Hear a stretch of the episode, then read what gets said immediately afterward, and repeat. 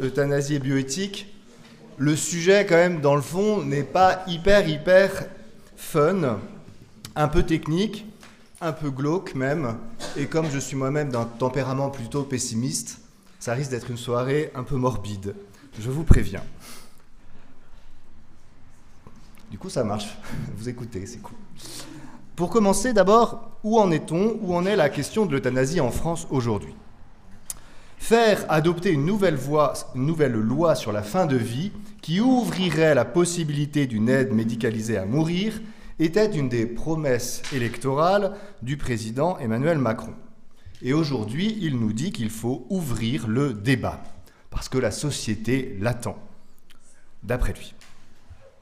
Et donc, le 13 septembre dernier, le président de la République a annoncé la constitution d'une convention citoyenne sur la fin de vie, et il en confiait son organisation au comité Conseil économique et social et environnemental, lequel a délégué un comité de gouvernance qui a été nommé, et depuis le 25 octobre, donc tout récemment, ces gens ont commencé le tirage au sort de 150 citoyennes et citoyens qui formeront cette convention. Concrètement, ils ont demandé à un institut de sondage, la société Harris, de réaliser un tirage au sort et d'identifier 150 citoyens selon différents critères de représentativité de la diversité de la société française, le sexe, l'âge, le lieu d'habitation, niveau d'études, CSP. Et cette sélection devrait s'achever en décembre prochain. Et à ce moment-là, ces 150 personnes tirées au sort vont travailler, se réunir à neuf reprises entre décembre et mars pour remettre des conclusions au gouvernement. Et fin mars, il y aura sans doute un projet de loi.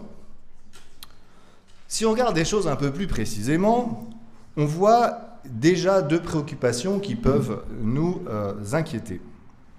D'abord, c'est l'obsession de la démocratie procédurale. C'est-à-dire que ce qui intéresse le gouvernement, c'est qu'il y ait une procédure légitime pour que la décision soit censée être représentative des gens et donc acceptée. Et donc ce qui compte, c'est pas qu'on apporte des gens compétents, c'est que ça représente la diversité de la société française. Et donc ils organisent toute une procédure pour essayer de légitimer ce processus. Et si on regarde aussi un peu plus dans le détail qui fait partie de ce comité de gouvernance, on peut par exemple s'étonner qu'il n'y a pas de euh, médecin, sinon euh, Jean, euh, Jean-Luc Delfrassi, qui était le chef du comité scientifique pendant le Covid. Et il n'y a aucun représentant des soins palliatifs ni de personnes qui travaillent au contact des personnes âgées, des personnes en fin de vie. Mais il y a des sociologues, des économistes, une spécialiste de l'éthique et des gens tous plus ou moins issus euh, de l'administration. Donc il est fort possible que, vu comment la question a été préparée, la question soit posée, qu'à la fin on arrive à un résultat qui est celui que le gouvernement veut attendre, c'est-à-dire une proposition de loi euh, au Parlement où les choses seront peut-être un peu plus houleuses, étant donné que le gouvernement n'a pas la majorité absolue. Donc le gros rendez-vous euh, parlementaire, c'est mars 2023 et il est probable que l'opinion publique et les catholiques s'excitent un tout petit peu à ce moment-là, mais je crains que ce soit un peu tard. Alors, pour vous aider à participer de manière éclairée à ce débat, je voudrais approfondir ce sujet ce soir avec cinq points successifs, juste pour qu'on ait les idées un tout petit peu plus claires. D'abord, quelques précisions des termes, ensuite un bref historique de la question en France, puis les causes profondes de ce débat éthique, les difficultés auxquelles on est confronté, et enfin les actions que vous, pouvez entreprendre pour essayer de faire un peu bouger les choses. Ce n'est pas vraiment le programme de soirée de rêve, mais on va essayer d'y aller jusqu'au bout. Je précise tout de suite, pour pas que vous me flinguiez dans les questions à la fin, euh, je ne suis pas médecin, je ne suis pas spécialiste de ces questions-là, je n'ai pas de qualification particulière en morale et en théologie morale sur ces questions-là. Donc je les traite un peu en amateur éclairé, euh, un peu beaucoup même. Et euh, si vous avez des questions techniques, j'aurai plein de sources à vous euh, faire passer à la fin. Bienvenue Claire.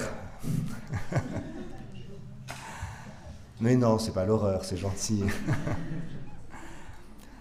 Alors d'abord, quelques précisions terminologiques. Qu'est-ce que c'est qu'une euthanasie? Une euthanasie, c'est provoquer intentionnellement la mort d'une personne par une action ou par une omission, afin de supprimer une souffrance présente, suspectée ou à venir. Donc provoquer intentionnellement la mort. Et donc on peut provoquer cette mort avec un empoisonnement par exemple, ou un surdosage pour accélérer les choses, ou bien en ne donnant pas à un malade un soin normalement dû, proportionné et bien toléré par lui. Par exemple, ne pas donner à un vieillard son traitement pour le cœur qu'il tolère très bien, afin de provoquer un arrêt, ça s'appelle une euthanasie par omission. La distinction fondamentale d'un point de vue éthique et qui pose problème du point de vue de la loi aujourd'hui, c'est celle entre les soins et les traitements. Ou pour ceux qui, comme moi, sont complètement bilingues en anglais, entre le care, de, take care, et le cure, de cure. Donc les soins relèvent de l'attention à la personne, tandis que le traitement relève de la lutte contre la maladie. Un traitement thérapeutique vise à supprimer ou à ralentir la progression d'une maladie, tandis que les soins cherchent plutôt à garantir la qualité de la vie, à préserver la santé et le bien-être de la globalité de la personne. Nourrir et hydrater un malade, tant que son organisme est capable de recevoir cette alimentation même artificielle, est un soin de base. Toutes les personnes vulnérables ont besoin du soin, des soins d'autrui pour survivre. Les bébés, les personnes âgées, les personnes handicapées. Sans les soins d'autrui, tous ces gens-là finissent par mourir à plus ou moins court terme. Que les plus forts prennent soin des plus fragiles, c'est un fondement indispensable à la vie sociale. Sinon, c'est la loi de la jungle, c'est-à-dire le plus fort qui écrase les autres, ou s'en débarrasse parce qu'il coûte cher. Le problème, c'est que cette distinction, elle est très claire. Dans ses frontières, euh, la bonne tolérance d'un soin qui devient quasiment un traitement, c'est un peu compliqué parfois, mais surtout, elle est remise en cause par la loi Claes-Leonetti, on le verra dans un instant. Troisième point de vocabulaire, l'acharnement thérapeutique qu'on appelle aujourd'hui dans la loi l'obstination déraisonnable. Ça, ça consiste à maintenir des traitements qui sont lourds et invasifs alors qu'ils ne sont plus utiles ou disproportionnés par rapport à l'amélioration attendue du patient. C'est-à-dire quand on, fait porter à des personnes âgées des traitements extrêmement lourds en réanimation, par exemple, qui font qu'à la, à la sortie, si elle s'en sort, son corps ne sera plus à même d'avoir un projet de vie. Et du coup, euh, ça devient excessif. ce caractère déraisonnable, il est mesuré par un collège de professionnels qui ont, et c'est normal, le métier, mon frère est euh, médecin réanimateur, c'est normal de d'estimer est-ce qu'on va déclencher euh, un traitement lourd accepté en réanimation ou pas les gens pendant le Covid, il y a des gens qui arrivaient qui étaient extrêmement fatigués. Si euh, on les, enfin extrêmement fatigués, c'est-à-dire très âgés, plus de projet de vie, etc. Si on les met en réa, en fait, on va, on va les finir. Donc, euh, ça sert à rien de, ce serait déraisonnable de commencer une réanimation lourde sur une personne qui n'a pas la force de respirer, parce que le respirateur artificiel va juste lui exploser les poumons, puisque euh, ça inverse le fonctionnement. Nous, quand on respire, c'est le diaphragme qui descend et qui fait rentrer l'air, et là, c'est l'air qui pulse et qui ressort. Et du coup, on pousse les poumons. Et donc, si le poumon est déjà explosé, et euh, eh ben c'est la cata. Donc, c'est déraisonnable, donc on ne le fait pas. Dans la loi actuelle, l'estimation de l'obstination déraisonnable doit se faire selon une procédure collégiale qui prend en compte les directives anticipées du patient et l'avis d'une personne de confiance. L'euthanasie par omission consiste à suspendre des traitements et des soins pour provoquer la mort. Vous voyez la petite distinction qui est importante L'obstination déraisonnable, si on va faire un traitement lourd alors que après il n'y a plus de, il a pas de projet de vie, ça c'est complètement disproportionné. L'euthanasie par admission, c'est on refuse des choses de base parce qu'on veut euh, que la personne parte. La difficulté légale aujourd'hui, c'est que la loi Claes-Leonetti de 2016 assimile l'alimentation et l'hydratation à des traitements qu'elle considère et donc que l'on peut supprimer de manière à, les associer à, une, à un acharnement thérapeutique. Le problème aujourd'hui de la loi, c'est que nourrir et hydrater une personne qui en a besoin, c'est considéré comme un traitement. Du point de vue philosophique, ça reste un soin, mais du point de vue de la loi, ils ont fait passer euh, cela pour euh, un traitement. Et du coup, dans la loi, aujourd'hui, une personne de confiance peut demander la suspension de ce, soin et donc entraîner une euthanasie par omission. Vous comprenez ou? Parce que j'ai du mal à exprimer ce soir. Donc, euh, une mère qui laisse son bébé mourir de faim, elle sera accusée d'homicide, mais une fille qui laisserait sa mère âgée mourir de faim ne le sera plus forcément aujourd'hui. Sympa comme ça. Hein Les soins palliatifs, enfin, ils visent à gérer la souffrance des patients, tant au plan physique que psychique et sociaux. C'est une prise en charge globale et en équipe de la personne malade. Il y a des unités fixes de soins palliatifs dans certains hôpitaux ou des cliniques, mais il y a aussi des équipes mobiles qui peuvent assurer ce service dans d'autres services hospitaliers, voire même à domicile. Quand on fait des soins palliatifs, il y a trois préoccupations, trois formes de soins qu'on essaye de mettre en œuvre. Des soins physiques d'abord pour limiter la, la douleur et tous les inconforts, des soins personnels pour donner des conditions favorables pour que le patient et son entourage puissent clore leur vie de manière, leur histoire de manière aussi paisible que c'est possible, c'est-à-dire qu'ils aient le temps de se parler, qu'ils aient le temps de se dire au revoir, qu'il le temps de se pardonner, et on organise tout ça. Un soin social, on, cherche à préparer l'avenir des survivants et accompagner les proches après la mort.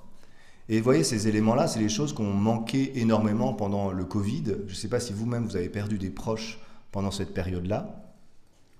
Mais euh, moi, j'ai perdu euh, mon grand-père pendant le Covid et ma grand-mère juste après.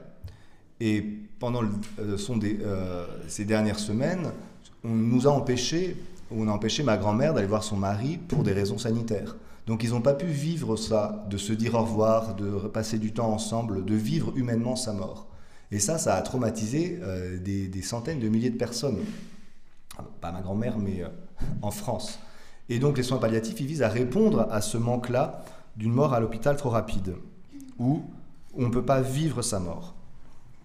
Et enfin, évidemment, si c'est dans un établissement catholique, les soins palliatifs visent à vivre tout cela dans la foi. Et donc, ces soins palliatifs, ils dénotent un choix philosophique important. C'est que mourir fait partie de la vie. Mourir fait partie de la vie humaine. Et aujourd'hui, notre société fait de la mort un tabou, on essaye de la cacher. En réalité, on devrait plutôt l'accueillir et la vivre avec euh, les yeux de la foi, mais toutes les ressources de notre humanité. C'était mon premier point pour un petit peu clarifier notre sujet.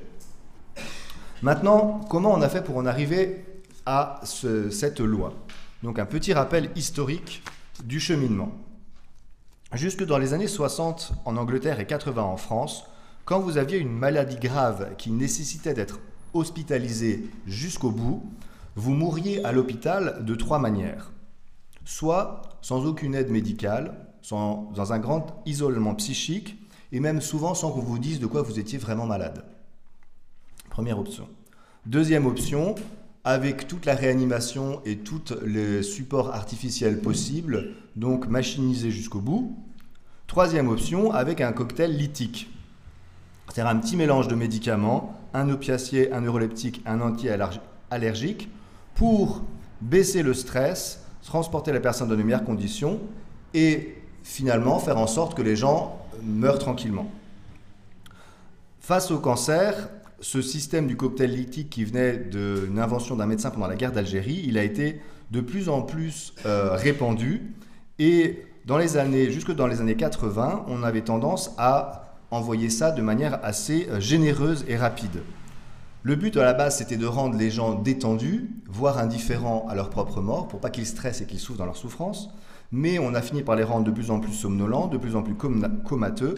Et puis comme ça prenait un peu de temps quand les gens sont comateux et qui meurent sans être stressés, on a encore augmenté les doses pour finalement euthanasier les gens de manière assez euh, rapide. Et ça, c'était très répandu jusque dans les années 80 en France. Et donc les soins palliatifs, ils sont nés en réaction à cette situation déplorable, notamment grâce aux infirmières qui voulaient accompagner leurs malades jusqu'au bout. Et donc ça, ça s'est développé à partir des années 80. Et ensuite, on a toute une série de lois qui cherchent à organiser la fin de vie pour que les choses se passent le mieux possible. Donc je ne vais pas vous faire l'historique de tout, mais seulement les points principaux. C'est la première loi sur la fin de vie, c'est 1999, où, qui accorde à toute personne, tout malade dont l'état le requiert, un droit aux soins palliatifs. Donc on a tous droit normalement aux soins palliatifs. Seulement, c'est écrit dans la loi, mais il n'y a pas les moyens politiques pour la mettre en œuvre, et donc c'est un droit qui n'est pas appliqué en France. J'y reviendrai. Ensuite, en 2002, la loi Kouchner a fait que le médecin a désormais le devoir d'informer le patient de son état de santé et que le patient peut retirer son consentement envers certains traitements s'il les estime lui-même déraisonnables. Et finalement, la première grande loi sur la fin de vie, c'est la loi Leonetti du 22 avril 2005. Elle a été adoptée sous Jacques Chirac et toujours sous la pression d'une affaire. Vous, vous, vous avez quel âge en 2005 Vous étiez né? Ouais, donc vous n'avez pas beaucoup, beaucoup de souvenirs. Moi, je m'en souviens. Euh, moi, j'avais. Euh, j'étais vieux déjà. donc, Jacques Chirac, vous voyez Jacques Chirac? Un grand avec un grand nez et tout là. Ça vous dit quelque chose? Donc sous la pression de l'affaire Vincent Imbert, donc un jeune homme tétraplégique, aveugle et muet suite à un accident de voiture, qui fut euthanasié illégalement par sa mère et son médecin. Ça a fait un scandale, il avait écrit au président je vous demande le droit de mourir, pas eu de réponse, et ben la mère l'a fait quand même. Et donc la loi Leonetti a essayé d'apporter un petit peu de clarification sur la question. Et donc elle a apporté trois principaux éléments. L'introduction des directives anticipées, c'est-à-dire que vous pouvez écrire un papier si vous disiez si je vais me retrouver dans un état inconscient stable, euh, je veux être euh, sédaté et pris en charge de telle manière, voire refuser certains traitements qui pourraient me maintenir en vie. Ensuite, la création d'une procédure collégiale pour que ce ne soit pas les médecins qui décident tout seuls, parce qu'il y avait tout un tas de personnages aussi qui euthanasiaient leurs patients un peu rapidement. Et enfin, euh, troisième apport, le statut de personne de confiance qui, est introduit dans la, dans la procédure collégiale et qui peut décider avec les médecins de l'avis de ce qu'on va faire du patient inconscient, qui avant n'était pas pris. Enfin, il y a un appel de la loi pour éviter l'obstination déraisonnable dans la mesure où les actes posés sont inutiles ou disproportionnés ou visent au seul maintien artificiel de la vie. Mais cette première loi de 2005 ne distinguait pas entre traitement disproportionné et euthanasie par omission, pas plus qu'elle ne donnait la définition du traitement. En conséquence, dix ans plus tard, donc là vous avez 13 ans, sous la pression médiatique de l'affaire de Vincent Lambert, une nouvelle loi a été votée en 2016, la loi Claes-Leonetti cette fois-ci.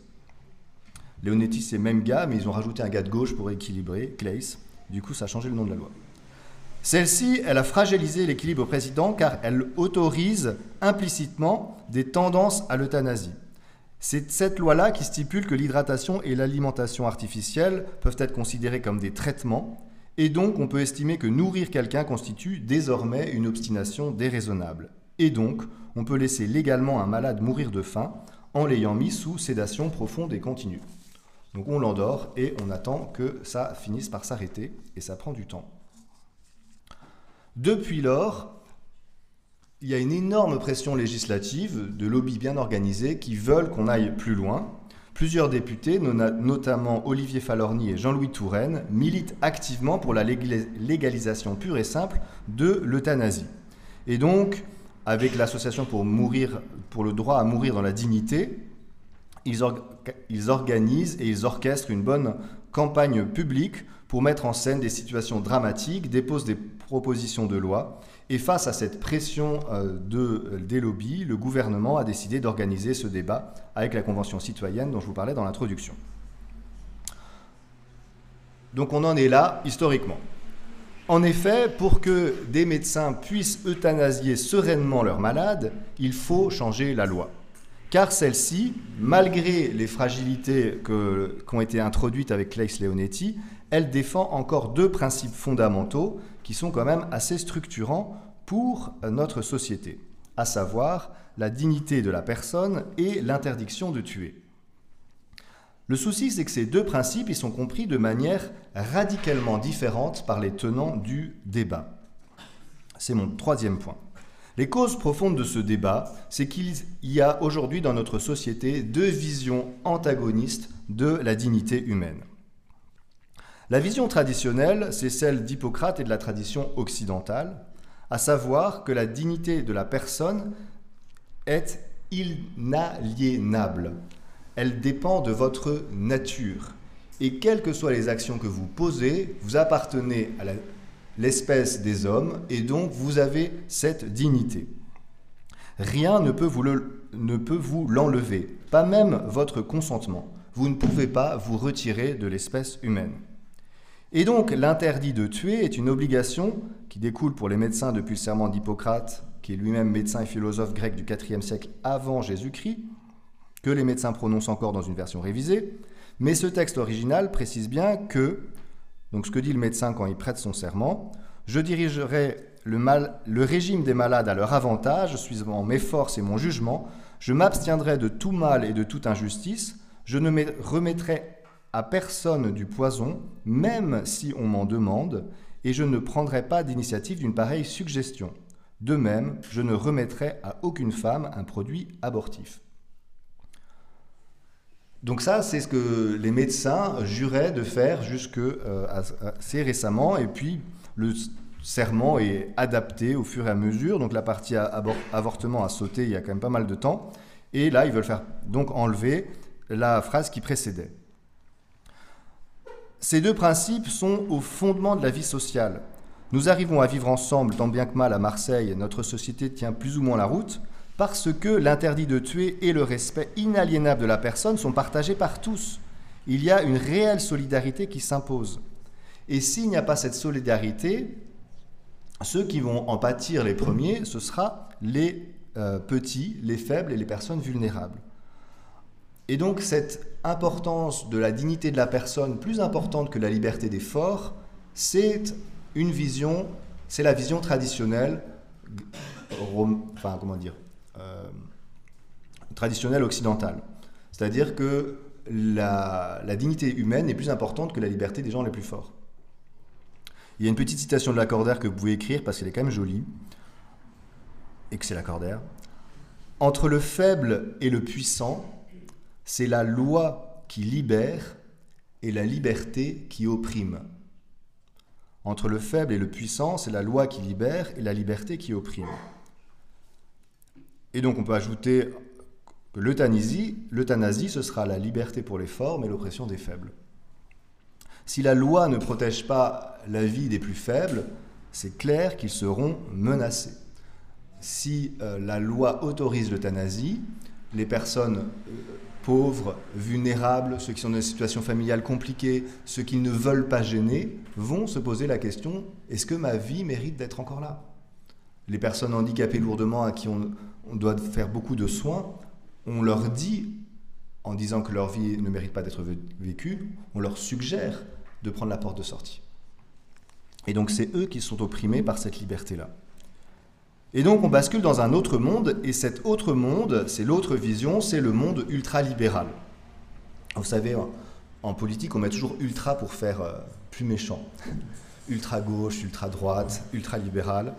Euh, Bon, le libéralisme, c'est un mot compliqué qui désigne plein de réalités différentes, mais ici, il faut l'entendre dans son sens le plus large, à savoir le fait que la liberté des individus est devenue la valeur principale, le critère ultime, le principe le plus précieux à défendre. cette culture libérale, c'est une sorte de rouleau compresseur culturel qui s'impose à tous depuis la fin du XXe siècle, depuis le milieu du XXe siècle au moins. Cet ultralibéralisme contemporain, il a trois caractéristiques que nous partageons tous plus ou moins. Voyez, si vous vous dites euh, c'est bizarre qu'on interdise à quelqu'un de se suicider, si vous vous posez la question, c'est que vous êtes en fait quelque part un peu libéral dans votre cœur. Ça se confesse. Donc, le libéralisme contemporain, il est utilitariste, en ce sens qu'il conçoit la morale comme d'abord ce qui produit du bien-être. Et ça aussi, c'est pas du tout, du tout la vision traditionnelle. C'est-à-dire que l'action noble, l'honneur, la beauté, la fragilité, toutes ces choses-là, pour l'utilitariste, en fait, il s'en fout. Lui, ce qui compte d'abord, c'est le bien-être. Et le reste, la noblesse et l'honneur, ce ne sont pas des valeurs qui comptent. Elles sont reléguées au second rang. L'utilitariste, ce qu'il cherche, c'est maximiser son bien-être. En plus, il est hédoniste, c'est-à-dire qu'il considère le plaisir matériel comme l'intérêt principal de la vie, et non pas comme euh, la justice sociale pour un marxiste, par exemple, ou euh, la science, ou la vérité, ou le bien, mais euh, d'abord le plaisir, matériel. Et enfin, et là nous sommes tous archi marqués par ça, le libéralisme actuel, il est existentialiste. C'est-à-dire, dans le fond, il a du mal avec l'idée d'une nature humaine contraignante. Mais il prétend que chacun doit pouvoir déterminer librement ce qu'il devient et ce qu'il veut être. Ça, on a vu ça la dernière fois avec euh, le frère Antoine, l'idée qu'on puisse euh, s'autodéterminer, déterminer son orientation euh, sexuelle, émotive, corporelle, changer son sexe, etc. Ça, c'est de l'existentialisme pur. C'est-à-dire euh, l'idée que mon âme doit être en harmonie avec mon corps, que tout cela a du sens, que je sois fait pour quelque chose, euh, c'est rejeté. Je dois pouvoir m'auto-déterminer à partir de ma propre existence de manière la plus libre possible. Et ça, vous voyez, c'est un espèce d'énorme rouleau compresseur qui fait que la demande d'euthanasie, elle s'inscrit là-dedans. Elle s'inscrit dans ce désir de tout maîtriser, de tout construire, de tout faire par soi-même librement. Et donc, c'est compliqué quand on va contre ça.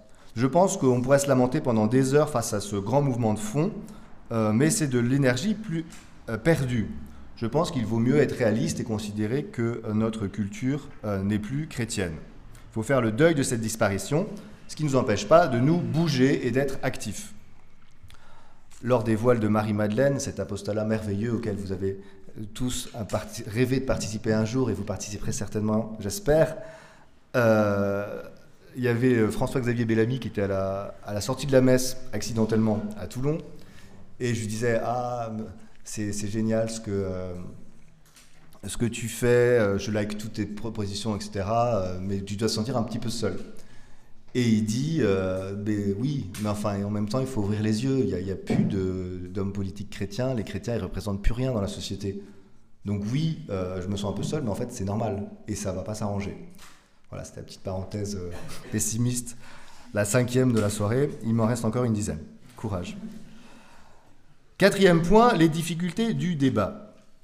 Quoi qu'on en dise et quoi que l'on fasse, le débat est dominé par une approche non rationnelle. C'est une idée qui a du mal à rentrer dans la tête des catholiques, parce que nous, on croit quand même un peu au fond en la personne humaine, en son intelligence.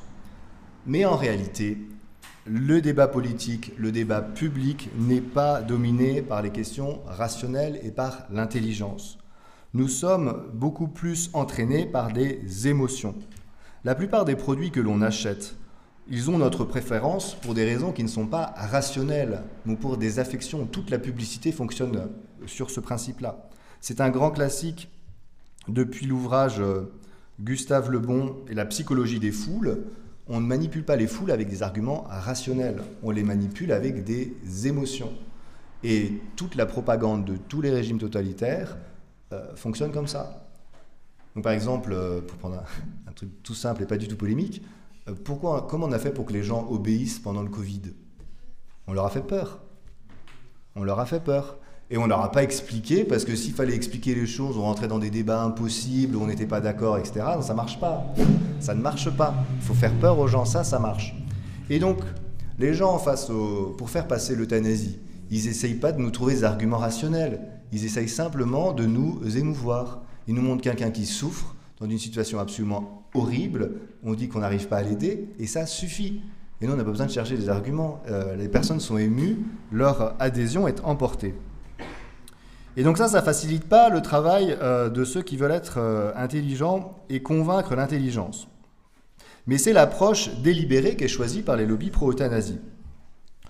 Au plan rationnel, les soignants disent que les gens ne demandent que très rarement à mourir quand ils sont accompagnés.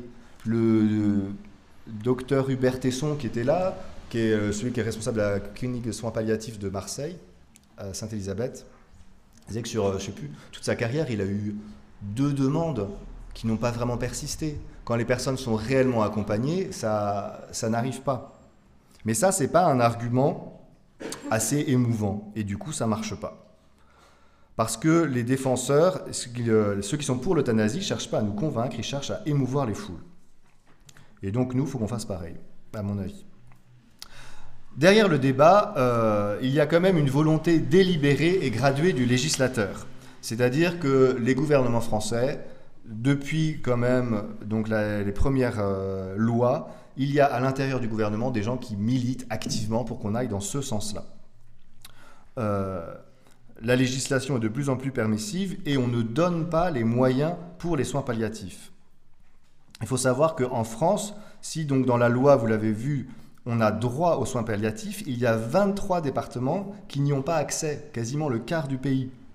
Et donc vous comprenez qu'on peut avoir un petit peu de mal à croire à la sincérité du gouvernement quand il nous dit il faut aider la fin de vie, mais alors qu'il y a une loi qui prévoit des soins palliatifs dans tous les départements, il ne donne pas les décrets ni les lignes budgétaires pour euh, le mettre en œuvre.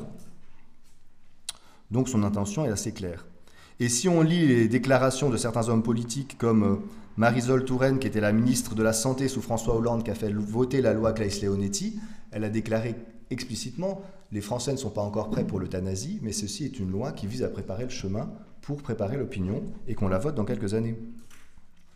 Et si vous voulez vous faire peur, vous pouvez lire des interviews de Jean-Louis Touraine, le rapporteur de la dernière loi proposée sur la question, où lui, c'est euh, le tri sélectif.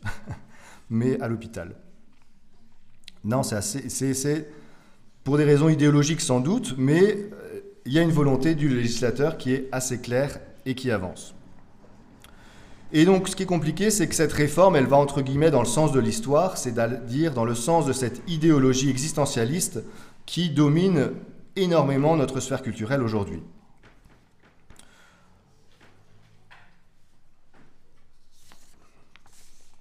que faire? Dernier point. Allons tous nous suicider ou essayons de lutter contre, contre tout ça euh, Dans ma première vie, avant d'être dominicain, j'ai fait des études de, euh, de sciences politiques et ma spécialité, c'était affaires publiques et représentation des intérêts. Donc en français courant, ça s'appelle lobbying. Et euh, donc il y a tout un tas de choses qui, qui marchent et d'autres qui ne marchent pas. Et quand on va faire les grandes manifs dans la rue, c'est vraiment le barou d'honneur, c'est le truc de la dernière chance. Mais si on veut être efficace, il faut agir sur des personnes ciblées en leur donnant juste la bonne information. Il n'y a pas besoin de leur faire un, chèque pour qu'ils vous écoutent, mais juste donner à la bonne personne la bonne information, et ça permet de faire avancer les projets. Alors j'ai tout un tas de petites consignes, si vous êtes contre l'euthanasie, à vous suggérer. D'abord, euh, quand les occasions se présentent, allez voter. C'est pas idiot hein, comme ça. Mais si euh, Macron a été élu, peut-être pas grâce aux voix, mais euh, c'est parce qu'il y a quand même plein de cathos qui ont voté pour lui. Et euh, encore une, anecdote de Bellamy, c'était la pas cette fois-ci, mais la première fois quand justement le premier, la première élection de Macron, au législatif qui suivait, lui, il, sortait de, de la mairie de Versailles, donc il était ultra favori, mais il y avait un candidat macroniste qui était sorti du, du chapeau et qui a fini par l'emporter. Et donc le dimanche des élections, il croise des catholiques euh, à la sortie de la messe. Et, ces gens lui disent, je cite, Ah, on, a, euh, on espère que, que, vous avez, que vous allez gagner, que vous allez être élu ce soir, on a, on a prié pour vous aujourd'hui à la messe. Et donc il leur dit, mais est-ce que vous, allez êtes allé voter? Euh, Ah non, non, on n'a pas eu le temps parce qu'on a, on a un repas en famille après. Donc ça, faut arrêter, enfin, c'est pas possible. On a un droit de vote, il faut l'exercer. Et c'est souvent le moins pire à qui on donne son bulletin, mais c'est déjà pas mal. Ensuite, écrire, écrire à son député, écrire à son, à son sénateur. La loi va arriver au Parlement sans doute autour du mois de mars, enfin le projet. Et donc s'ils reçoivent des lettres simples, il n'y a, pas besoin de raconter votre vie, hein, juste trois lignes en disant que vous trouvez ça monstrueux et que euh, vous verrez bien, vous regarderez qu'est-ce que lui va voter, eh s'il en reçoit un certain nombre, ça peut le marquer, ceux qui ne savent pas trop. Et enfin, euh, soutenir des associations et des politiques qui œuvrent dans le bon sens. Il y en a plein.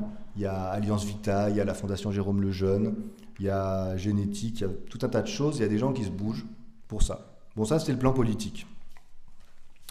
Ensuite, au plan humain, je pense qu'il est essentiel de lutter contre cette culture ultralibérale de mort qui nous envahit euh, sans qu'on y prenne garde. Et donc, il nous faut, de notre côté, ne pas avoir peur de faire l'expérience de l'accompagnement des fragilités, ne pas avoir peur de la mort, ne pas avoir peur d'en parler, faire en sorte que la mort puisse rester un élément de la vie chrétienne. Je disais tout à l'heure, j'ai enterré mes deux grands-parents euh, il y a, dans les trois dernières années. Euh, c'était génial.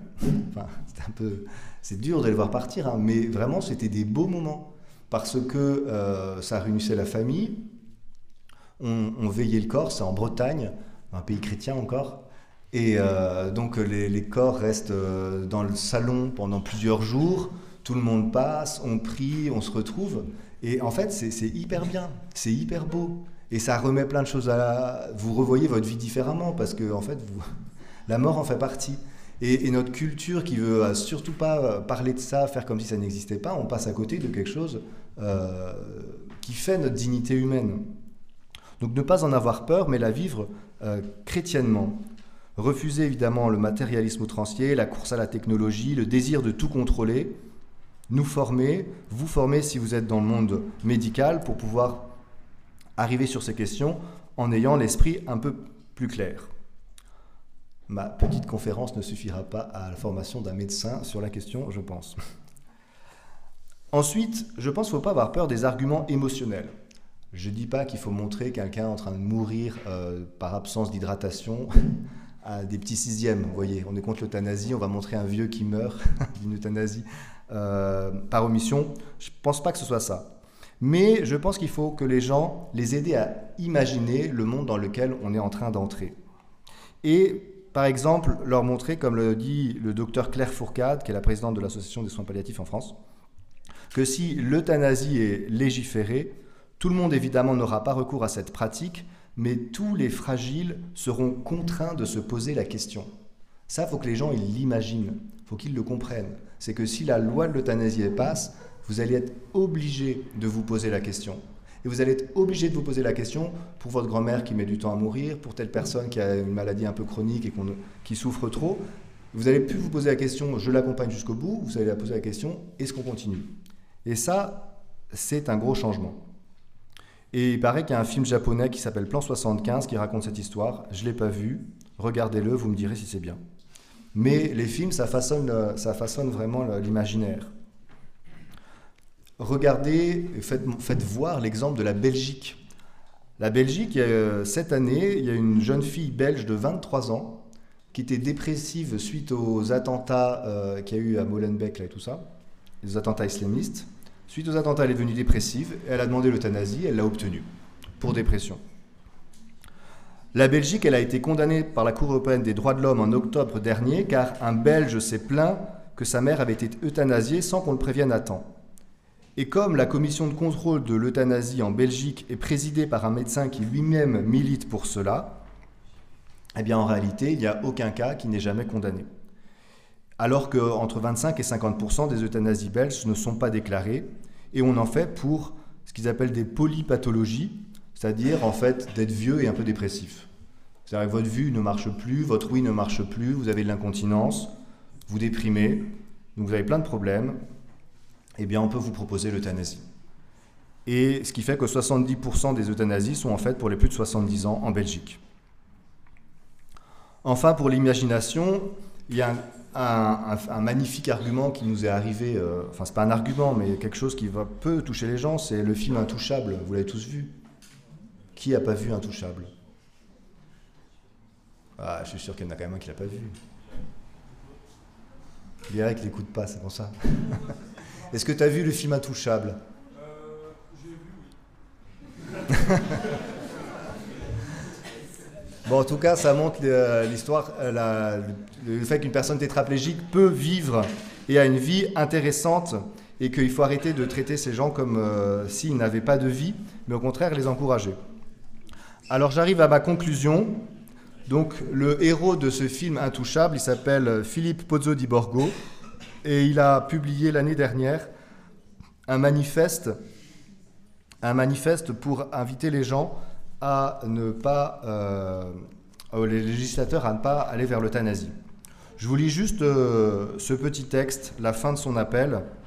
Donc, il est devenu tétraplégique suite à un accident et il a lancé cet appel aux parlementaires. Je vous lis la fin. En toute liberté, après mon accident, quand je ne voyais pas de sens à cette vie de souffrance et d'immobilité, j'aurais exigé l'euthanasie si on me l'avait proposée. En toute liberté, j'aurais cédé à la désespérance si je n'avais pas lu dans le regard de mes soignants et de mes proches un profond respect de ma vie, dans l'état lamentable dans lequel j'étais. Leur considération fut la lumière qui m'a convaincu de ma propre dignité était intacte. Ce sont eux et tous ceux qui m'aiment qui m'ont donné le goût de vivre. En réalité, affirmer qu'au menu de la vie, on pourrait choisir sa mort est une absurdité et une violence, de même qu'il est absurde et violent d'exiger d'un soignant qu'il transgresse l'interdit de tuer. Car c'est cet interdit qui limite sa toute-puissance, qui nous met sur un pied d'égalité et qui m'autorise à exister, et si j'en éprouve le besoin, à me plaindre sans craindre d'être poussé vers la sortie. On nous dit, c'est un droit qu'on vous propose, il ne vous enlève rien. Mais si ce prétendu droit m'enlève ma dignité, et tôt ou tard me désigne la porte, ne voyez-vous pas la pression, pour ne pas dire l'oppression, qui monte quand une société rend éligible à la mort les plus humiliés, les plus souffrants les plus isolés, les plus défigurés, les moins résistants à la pitié des autres, et certains le revendiquent déjà, les plus coûteux. Avec les amis de ce collectif Soulager mais pas tuer, je lance cet appel solennel. Le moment est à prendre soin des uns des autres, à accompagner chacun, à soulager toute douleur, peine et souffrance, à retisser des liens de solidarité avec les personnes malades, dépendantes et isolées. Le moment est plus que jamais à soulager, mais jamais à tuer. Voilà le petit message de la fin. Pour avoir une note positive avant de finir, euh, les derniers sondages montrent que 85% des acteurs de soins, donc les gens qui travaillent à l'hôpital, sont défavorables à l'idée de provoquer la mort intentionnellement. Et ils sont 83% à déclarer que ce type de geste ne peut pas être considéré comme un soin. Mais euh, c'était pareil en 1974 pour l'avortement. Les médecins étaient contre, euh, ça n'a pas empêché le gouvernement de passer dessus. Ouais, c'est pas si positif en fait. Mais je pense pas que l'avenir soit hyper positif. Voilà. Quand on finit les conférences chez Dominica, on dit Notre secours est dans le nom du Seigneur. Et, et on répond Qui a fait le ciel et la terre. Voilà, j'ai fini.